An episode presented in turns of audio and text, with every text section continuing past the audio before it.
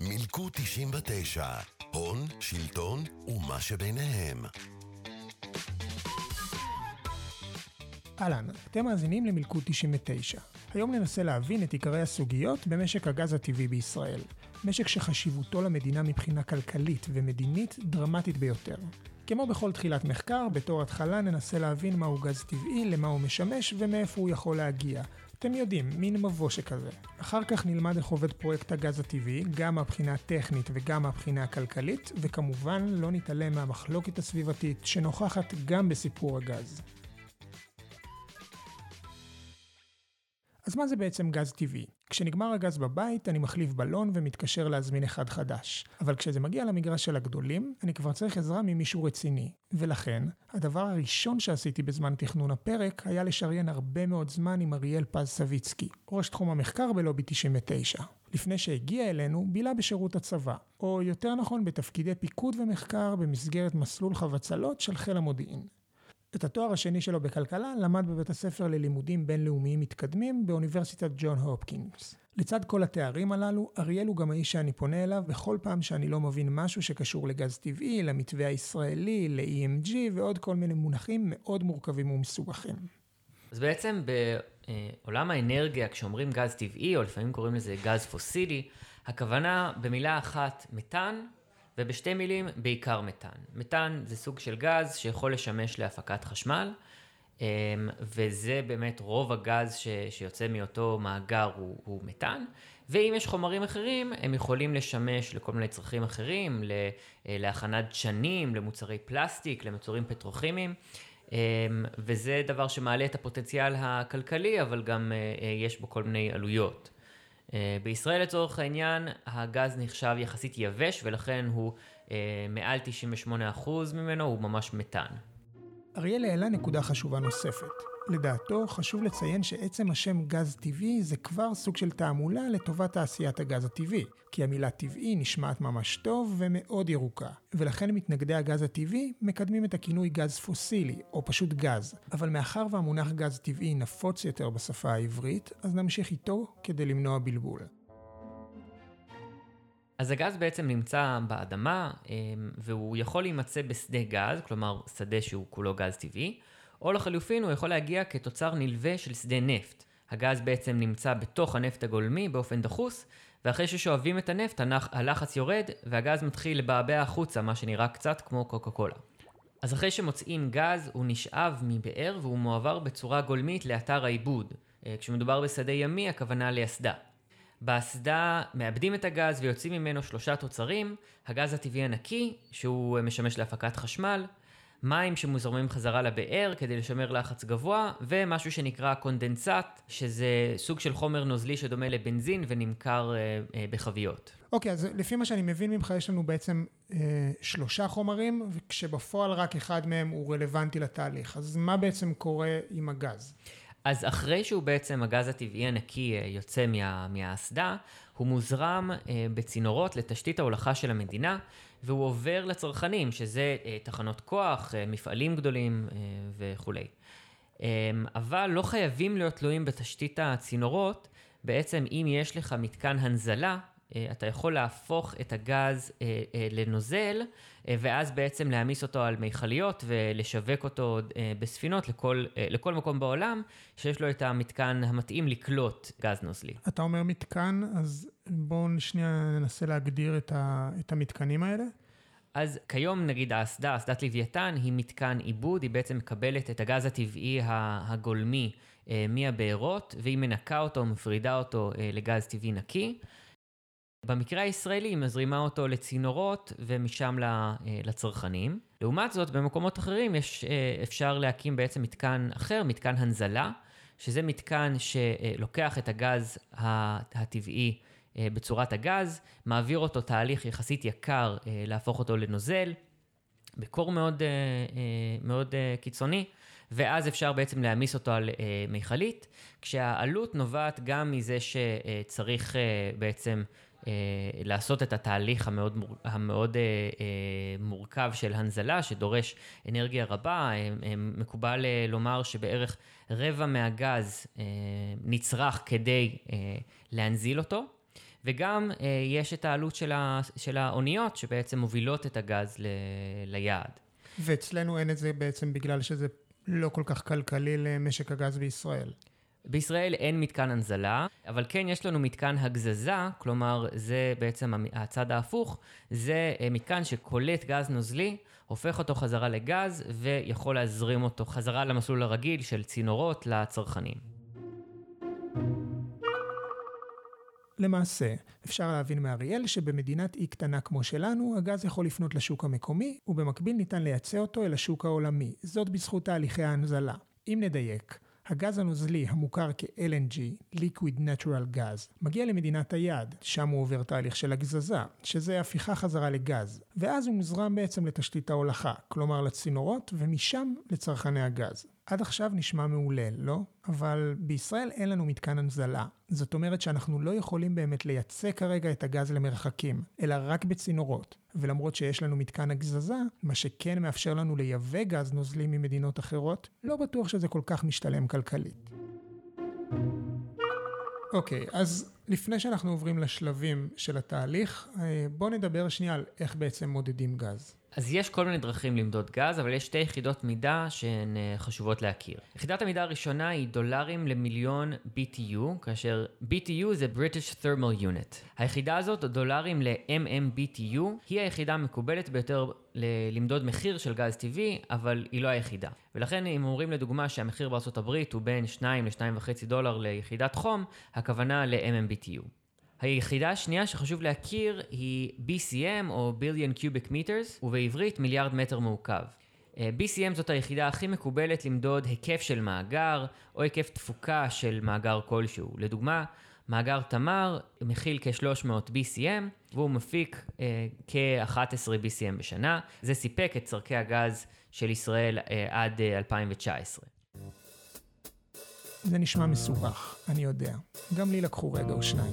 אבל בעצם זה מאוד פשוט. אז בואו נעשה סדר. BCM היא למעשה יחידת מיליארד מטר מעוקב, המודדת גודל ותפוקה של מאגר גז. ודולרים ל-MMBTU, שאריאל מציע שנקרא לה פשוט יחידת חום, היא יחידת המדידה המקובלת ביותר למחיר הגז הטבעי.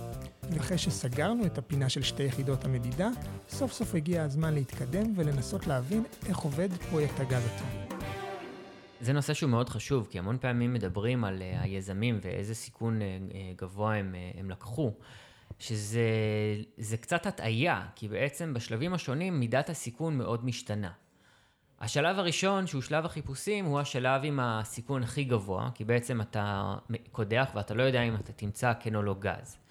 מה שלא אומרים זה א', שזה חלק יחסית קטן מהמחיר, כלומר פרויקט גז לפתח שדה זה בערך נגיד 3-4 מיליארד דולר, אז החיפושים זה חלק קטן מה, מהעלויות. כיום יש כל מיני טכנולוגיות גיאולוגיות אה, מתקדמות שמאפשרות לעשות כל מיני בדיקות אה, מקדימות כדי אה, להעלות משמעותית את הסיכוי למצוא גז לפני שאתה מבצע את הקידוח היקר. בוא ננסה לחשוב על איזושהי דוגמה, אולי דוגמה מסיפור הגז הישראלי ש... אז יש באמת דוגמה, מאגר תמר, לפני, לפני שהוא היה מאגר זה היה רישיון. שדלק קידוחים, זרוע הגז של, של יצחק תשובה, הוא קיבל את הרישיון הזה בחינם יחד עם נובל אנרג'י ועוד כמה שותפים מחברה בריטית, BP, שהחליטה מסיבות פוליטיות שהיא עוזבת את הארץ. והיה להם את אותן סקירות סביבתיות שהיו לא מאוד יקרות כאמור, שהצביעו על סיכוי של 35% למצוא גז במקום מסוים, והקידוח עלה, לפי, לפי מה שאומרים הם עצמם, עלה בערך 100 מיליון דולר. כלומר, זה 100 מיליון דולר בשביל סיכוי של 35 אחוזים למצוא מאגר שהשווי שלו הוא עשרות מיליארדי שקלים. כלומר, נגיד יש לי, נגיד היו לי עשר אה, נקודות כאלה, אז סטטיסטית אני כנראה אמצא של, שלושה או ארבעה מאגרי גז, כל אחד בשווי של, אה, של עשרות מיליארדים, כלומר אני בעצם צובר נכסים בשווי אולי מאות מיליארדי שקלים, והעלות היא נגיד חצי מיליארד דולר, שזה עלות גדולה, אבל אבל יחסית נמוכה למול הפוטנציאל. ובעצם מה שאני אמרתי עכשיו זה לא, זה לא איזה תרחיש דמיוני. לדוגמה, הסתכלתי במצגת למשקיעים של חברת האנרגיה היוונית אנרג'יאן, שהיא בעלת שדה כריש תנין. השדה השלישי בגודלו בישראל. אפשר לראות שם שהם מציינים שיש להם כמה עשרות BCM במאגרים מוכחים, ועוד בערך 200 BCM אפשריים, מה שהם קוראים Prospective Resources. ואז הם גם מפרטים שיש שבעה אתרים, שסיכויי ההצלחה הם בין 50 ל-70 אחוזים. אמ, כלומר, יש להם שבעה אתרים שבכל אחד מהם סיכוי של יותר מחצי למצוא מאגר ששווה מיליארדים. אז זה, אה, זה סך הכל אה, אה, לא, לא סיכונים מאוד גבוהים כשאתה, אה, כשאתה עושה קידוחים אה, בעולם הזה. שימו לב שלאט לאט אנחנו מכניסים כדוגמאות שחקנים נוספים שחשובים למשק הישראלי. אנרג'ן לדוגמה היא חלק מהפתרון לבעיות של משק הגז הטבעי בישראל, כי היא שחקנית חיצונית שלא קשורה למונופול הגז, והיא נכנסת כספקית במחירים נמוכים יותר למשק הישראלי, אבל עוד נדבר עליהם בהמשך. אז אחרי שאתה בעצם מוצא מאגר, מאגר גז, מגיע שלב הפיתוח, שהוא השלב אה, הכבד מבחינה כלכלית. אם אמרנו שהחיפושים זה עשרות מיליוני דולרים, אז פה מדברים במיליארדים. בתמר זה היה בערך שלושה מיליארד דולר לפתח את המאגר. אני מניח שמבחינתי זה השלב שוויזואלית אני מדמיין שחוצבים... אה, ובונים את האסדה בדיוק, וכל זה, זה, צינורות. זה השלב שה, שעובדים בשטח, אה, מקימים אסדה, מקימים באר, בונים צינורות בין הבארות לאסדה, בין האסדה ל, ל, ל, ל, בעצם לרשת ההולכה לארץ. זה השלב הפיזי הכבד. אבל, אמנם זה מאוד יקר, השלב הזה בעצם מתבצע בסיכון מאוד נמוך, כי החברות הן לא הולכות להשקיע את השלושה מיליארד דולר מהכסף שלהם עצמם, הן בעצם לוקחות הלוואות מהבנקים, מקרנות הפנסיה, הלוואות ענק שמכסות את כל ההוצאות האלה. ואותם בנקים וקרנות פנסיה, הן לא נותנות, הן לא נותנות את הכסף, אלא אם יש חוזה חתום ביד אה, שמבטיח שאכן יהיו הכנסות אחרי, וזה לדוגמה במאגר תמר, היה חוזה אה, אה, לקנות, אה, אה, שחברת חשמל בעצם התחייבה לקנות המון גז על פני 15 שנה ממאגר תמר, ועם זה ביד, אה, אה, שותפות תמר יכלה אה, לגייס את הכסף בשביל, בשביל לפתח את המאגר. זהו, גם צריך להגיד שבסופו של דבר בשלב הזה כבר הגז הובטח, זה לא שאנחנו עדיין ב, באיזה בית הימורים, כבר כולם יודעים שיש גז ו... וכל מה שנותר זה לפתח תשתיות שיאפשרו להשתמש בו. בדיוק. אמ, ואז בעצם השלב השלישי, אחרי שאתה, שהקמת את התשתית, זה שלב ההפקה, והוא שלב שגם אין סיכון כמעט, וגם אין כמעט עלויות. ואחד הדברים שמייחדים את הגז זה שזה לא משנה אה, מאוד כמה גז אתה מפיק, העלות היא יחסית קבועה, כי בסוף זה איזשהו אה, ברז שפותחים אה, יותר או פחות, ככה מטאפורית. אמ, ולכן מבחינת אה, אה, חברות הגז, אין להם, האינצנטיב שלה, שלהם ברגע שהם הקימו את המערכת, זה למכור כמה שיותר גז, גם במאוד זול, כי את העלויות, אה, את העלויות הגדולות הם כבר ביצעו. אוקיי, okay, אז אנחנו בשלב ההפקה, וכשאני מסתכל נגיד על מאגר תמר, יש מלא שמות שאנחנו אה, קוראים עליהם או שומעים עליהם, שזה שברון ונובל אנרג'י ויצחק תשובה. אז בואו נעשה שנייה סדר בכל השותפים, כל הבעלי החזקות, איך זה בדיוק עובד אה, ביניהם. בסדר, אז, אז קודם כל, יש, אה, אה, השותפים הם לא כולם זהים. אה, יש שותפים שהם אה, מחזיקים בזכויות, וזהו, פחות או יותר, ויש שותפים שהם גם אה, עושים פיזית את ההפעלה של המאגר. במקרה של תמר, המפעיל, האופרטור, זה נובל אנרג'י, שכיום אה, היא חברת בת של אה, אה, שברון האמריקאית. אה, שאר השותפות הן לא, לא עושות בעצמן, את, הן לא, לא בפועל אה, המפעילות, אבל כן יש להן את ההחזקה בזכויות, אז יש להן איזשהו מקום אה, להשפיע על קבלת החלטות, וגם הן בעצם מקבלות את ההכנסות מהמאגר. אפשר לראות אצל השכנה שלנו מצרים, שמצא ב-2015 את מאגר זוהר, מאגר מאוד גדול, כ-850 BCM, והיא פיתחה אותו בקצב שיא תוך שנתיים. אה, ויש להם אה, מבנה אה, מעניין, שבעצם זוהר פותחה, וגם החיפושים וגם הפיתוח בוצעו על ידי חברת אני האיטלקית. שהיא בעצם הייתה המפעילה הטכנית, וזה היה בשותפות עם, עם החברת הגז הממשלתית המצרית, שקוראים לה איגאס, שהיא בעצם הייתה שותפה מטעם המדינה בפרויקט הזה. הפיתוח כולו היה כ-7 מיליארד דולר, והם הגיעו לאיזשהו הסכם שאני, תוך חמש שנים מהפעלת המאגר, בעצם מחזירה את ההשקעה, כי הקצו איזשהו חלק מההכנסות להחזר על השקעה. אריאל ציין נקודה חשובה מאוד. עלינו לקחת בחשבון שאין זהות בין בעל שדה הגז, המפעיל והמשקיעים. כלומר, כל השחקנים שונים. נדגים זאת באמצעות מצרים, וכדי להסביר איך זה עובד במצרים מבחינה כלכלית, נשמע מומחה נוסף בתחום. בואו קודם כל נדבר על מה קורה אחרי החזר ההשקעה. זה אייל עופר, אחד האנשים הבקיאים ביותר בישראל בתחום הגז. עופר הוא מהנדס בעל תואר שני בהנדסת סביבה ואנרגיה, ובין היתר בעברו שימש כיועץ המקצועי לשר להגנת הסביבה. ולמקרה שאתם טועים, הוא לא קשור למשפחת עופר, שהוזכרה פה בפרק 2 שעסק בים המלח.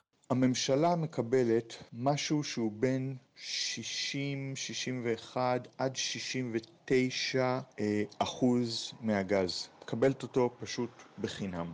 הבעלים של השדה מקבל בין 30 ל-39 אחוז מהגז. זאת תהיה החלוקה הבסיסית אחרי החזר ההשקעה. את השני שליש שלה הממשלה מקבלת בחינם.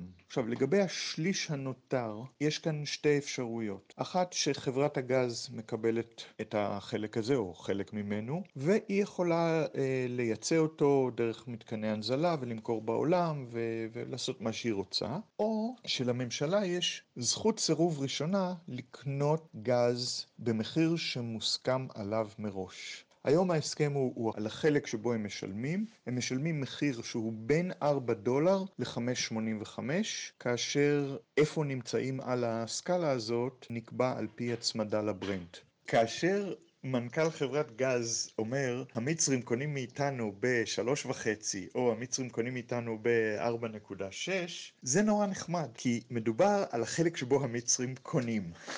אבל יש את הבערך שני שליש שהם מקבלים בחינם.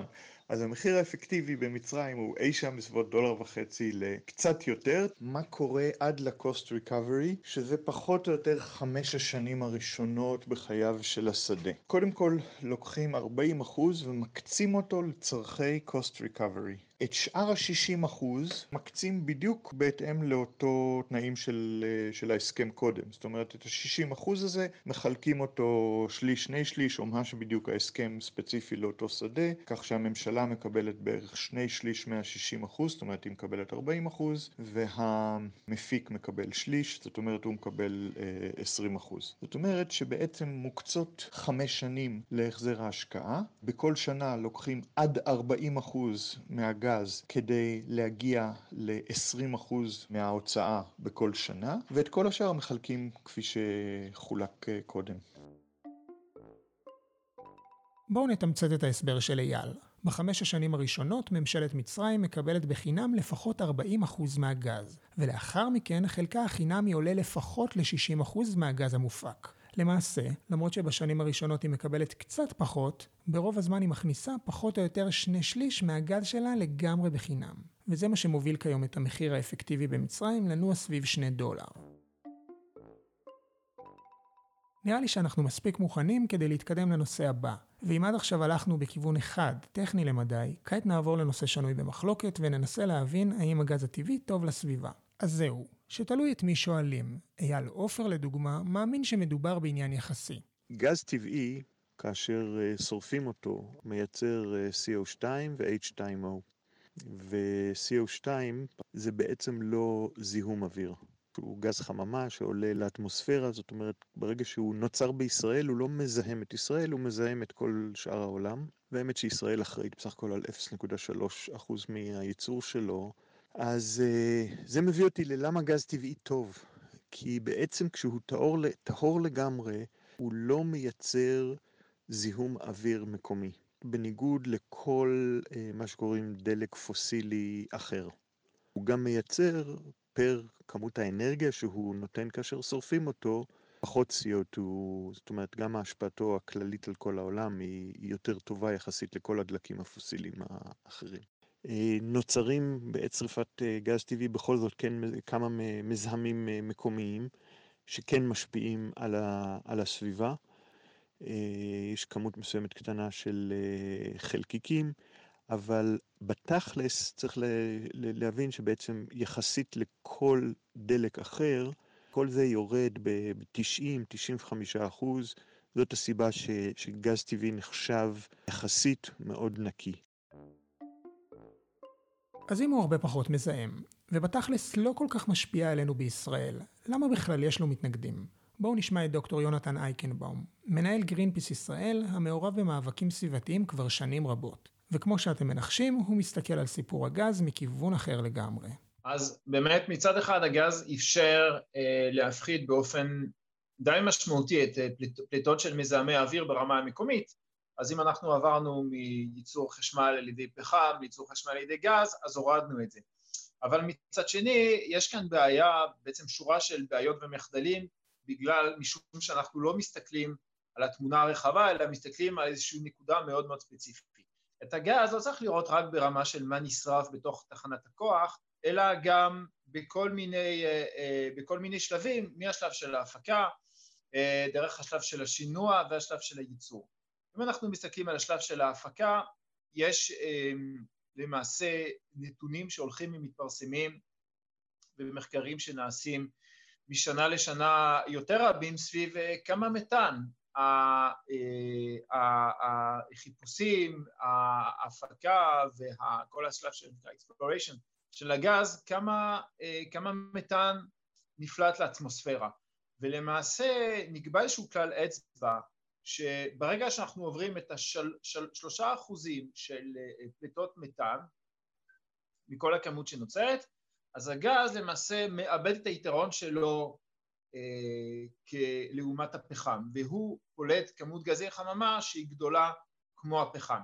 אז אם אנחנו לרגע עוזבים את הנושא של הזיהום המקומי ואנחנו מתרכזים בסוגיה של פליטות מתאן ופליטות גזי חממה על ידי הגז, אז בכלל בכלל לא בטוח שהגז הוא טוב יותר מהפחם, אלא אדרבה, הממצאים שנערמים והממצאים שמצטברים מעידים באופן מאוד ברור שהגז או הפחם זה אותו דבר. אם אנחנו מסתכלים בצורה אופטימית על הגז, אז אפשר להגיד, אוקיי, הגז הוא נקי יותר מפחם והוא מהווה איום קטן יותר על האקלים. אם אנחנו מסתכלים באופן אחר, שמסתכל גם על, הרזיק, על הסיכון הזה, סביב פליטות מתאן שעליהם אנחנו לא יודעים בדיוק מה ההיקף שלהם, אז ברור שמבחינה זו הגז הוא למעשה הופך להיות מסוכן כמעט כמו פחם, אם לא מסוכן מפחם. אבל האמת שהנקודה העיקרית היא לא נמצאת כאן, כי הרבה פעמים אנחנו מסתפקים בזה שאומרים, אוקיי, הגז יותר טוב מהפחם, אז בואו נלך על הגז. השאלה צריכה להישאל היא הפוכה, מה נדרש על מנת, מה נדרש על מנת אה, לעמוד ביעד של אה, מיגור משבר האקלים, על מנת לא לעבור את הרף של המעלה וחצי, או אפילו נגיד שתי מעלות, של התחממות לעומת העידן הטרום תעשייתי. מה נדרש? האם מעבר מפחם לגז הוא מספיק? והתשובה של ה-IPCC, של הפאנל הבינלאומי לנושא אקלים, היא חד משמעית, לא מספיק. זה לא מספיק. ואנחנו מסתכלים על התסריטים ועל מה נדרש כדי לעמוד ביעד של מעלה וחצי. חייבים לעבור למתחדשות ואי אפשר להסתפק במעבר לגז. זו, זו בדיוק, זו הסכנה הגדולה. הסכנה הגדולה היא שאם ברגע הנוכחי אנחנו מקימים תשתיות של גז, אזי אנחנו מקבעים את המציאות לשלושים השנים הקרובות, וזה אומר שאנחנו מעכבים את המעבר לאנרגיות מתחדשות. כן. אנחנו מסתכלים על כמה מדינות משקיעות, לא רק ישראל, אלא גם מדינות נוספות משקיעות לטובת אנרגיות פוסיליות ולטובת אנרגיות מתחדשות. אנחנו רואים עדיין הרבה יותר השקעות לטובת אנרגיות המזהמות, כולל הגז, ולכן יש פה סיכון של קיבוע, אה, אה, קיבוע מערך האנרגיה סביב הגז, שיעכב את המעבר למתחדשות. אז בשורה התחתונה, בכל מה שקשור לאיכות הסביבה, הגז מקבל ציון בינוני מינוס, או כמו שאריאל סיכם את זה, הוא משמעותית פחות טוב מאנרגיות מתחדשות כמו רוח וסולארי, אבל הוא כן יותר טוב מפחם ומוצרי נפט. אה, ולעומת זאת, אנחנו לא מרוצים מהיעדים של אנרגיה מתחדשת, וכן היינו אה, רוצים שיעלו אותם אה, משמעותית. אין ספק שהנושא הסביבתי משמעותי מאוד בחיינו, בין אם נרצה ובין אם לא. כמו ששמענו, הוא טעון ומצוי במחלוקת. אך חשוב לציין שגם אם יש טיעונים בעד הגז, הוא עדיין אנרגיה פוסילית, כלומר מזהם. והעמדה של לובי 99 בנושא חד משמעית. צריך להפחית את השימוש בגז ולהגביר את השימוש באנרגיות מתחדשות וההתייעלות האנרגטית. אבל על כל זה נדבר בעתיד. אוקיי, בוא נדבר טיפה על, ה... על העולם, מה קורה בעצם עם משק הגז בעולם. אז בסך הכל, אה, בשנים האחרונות וגם בתחזיות לשנים הקרובות, כן צופים אה, עלייה אה, בצריכת הגז, שזה מובל בעיקר על ידי סין, שצפוי שהיא תעלה את צריכת הגז שלה במשהו כמו 150 BCM בארבע שנים הקרובות. לעומתה, באירופה, ההערכה היא שצריכת הגז הטבעי תתחיל לרדת בשנים הקרובות, גם כי האוכלוסייה שלה יחסית יציבה, וגם היא משקיעה מאוד באנרגיות מתחדשות. אה, ואם אנחנו נקבל את ההנחה שאירופה אה, בעצם מובילה עולמית בתחום האנרגיות המתחדשות, אז הירידה בצריכת הגז הטבעי שלה בטווח הבינוני עשויה להעיד שבטווח הרחוק העולם כן יתנתק בהדרגה מגז טבעי ולכן יש שמכנים אותו גז מעבר בעצם מהפחם המאוד מזהם דרך הגז הטבעי ואל המתחדשות. אה, אני ברמה האישית אה, יותר משתכנע על ידי אה, חבריי הסביבתיים שיותר נכון לדלג ובעצם כבר עכשיו לקדם את המתחדשות ולא, ולא לקבל את הסיפור הזה של אנרגיית מעבר. אז בהינתן שהיא עומדת להישאר פה, בוא תיתן לנו איזשהו תקציר על מחירי הגז, מה עומד לקרות, מה קורה עכשיו. אז מה שאני, מה שאני אה, מבין ו, אה, וקורא, אמנם הביקוש כן צפוי אה, לעלות בטווח הבינוני, אבל ההיצע יעלה משמעותית, כי מגלים המון מאגרי גז, משקיעים המון בתשתיות, מתקני הנזלה וכולי, ולכן ירידת מחירים בעיניי לא, כן צפויה בשנים הקרובות. מה גם שעכשיו בתקופת הקורונה הביקוש ירד משמעותית ואיתו גם המחירים, אז אז בכלל יש אה, אה, עודף היצע משמעותי. ומשהו שחשוב כן להסביר זה שהגז, בשונה מהנפט, הוא, הוא בעצם, הוא לא מצרך ש, שאפשר לשווק אותו ככה באופן פתוח בכל העולם, כי אתה בעצם תלוי בתשתית הצינורות. אם אין לך מתקן הנזלה, וכזכור מתקן הנזלה זה מתקן שעולה מיליארדים להקים וגם מוסיף, מוסיף למחיר, אז אתה יכול רק לשווק למי שאתה מחובר אה, אליו אה, בצינורות, וזה אה, מייצר כל מיני מונופולים מקומיים והבדלי מחירים מאוד משמעותיים בין, בין צרכנים ברחבי העולם. לדוגמה בארצות הברית שהיא מדינה שיש בה המון המון ספקים, המון צרכנים ותשתית צינורות מאוד מאוד גדולה ומפוארת, נוצר ממש שוק תחרותי והמחיר יורד והוא באזור השני דולר. לעומת זאת, אירופה היא, אה, היא גם עם מחסור בגז והיא גם היא תלויה בצינורות שיש לה אה, אה, מול רוסיה, מול נורבגיה, שהשקיעו המון כדי להקים את הצינורות האלה, אז חתמו על חוזים ארוכי טווח ובעצם זה מוביל לזה שהמחיר בה הוא, הוא, הוא גבוה. עכשיו מדברים על להקים צינור נוסף בין ישראל לאירופה, מה שנקרא EastMed, אז זאת גם תהיה השקעה אה, מאוד גדולה, שכנראה תהיה תלויה בכל מיני אה, חוזים ארוכי טווח שיקבעו את המחירים אה, יחסית, יחסית גבוהים.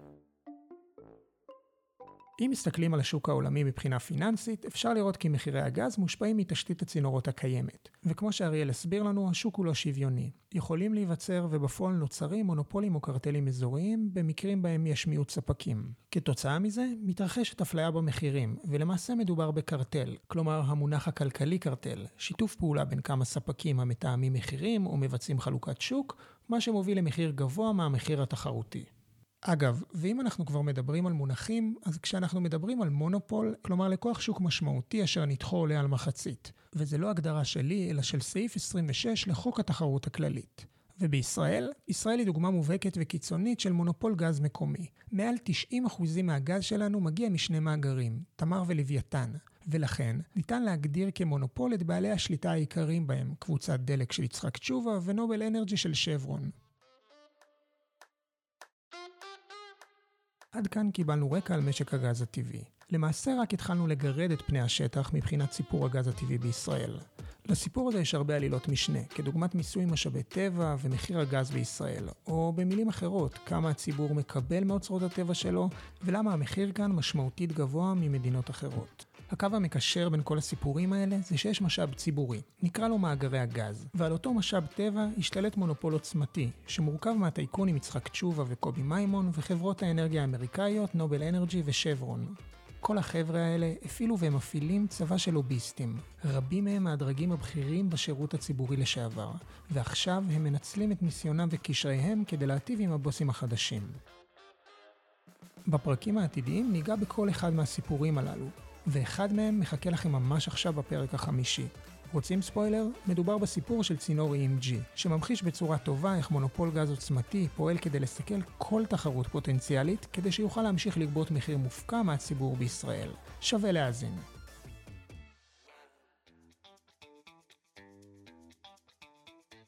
זה היה הפרק הרביעי של מלכוד 99, והפרק הראשון בסדרת הגז המיוחדת שלנו. אם נהניתם להאזין לפרק, אז ספרו לחברים, משפחה, ואפשר גם לטייקון המקורב אליכם. אני רוצה להודות לאייל עופר ודוקטור יונתן אייקנבאום על השתתפותם בפרק, וגם לאריאל, ראש תחום המחקר בלובי 99, שבעצם סדרת הגז הזו היא לגמרי בזכותו. אם יש לכם שאלות בנושא, אני מזמין אתכם לתקשר איתנו ברשתות החברתיות, או במייל פודקאסט שטרודל לובי 99 אורג.איי.אל, וגם לעקוב, לדרג ולהיות חברים שלנו בלובי 99. אני הייתי כרמל, והפרק הבא מחכה לכם ממש עכשיו. מילקו 99, הון, שלטון ומה שביניהם.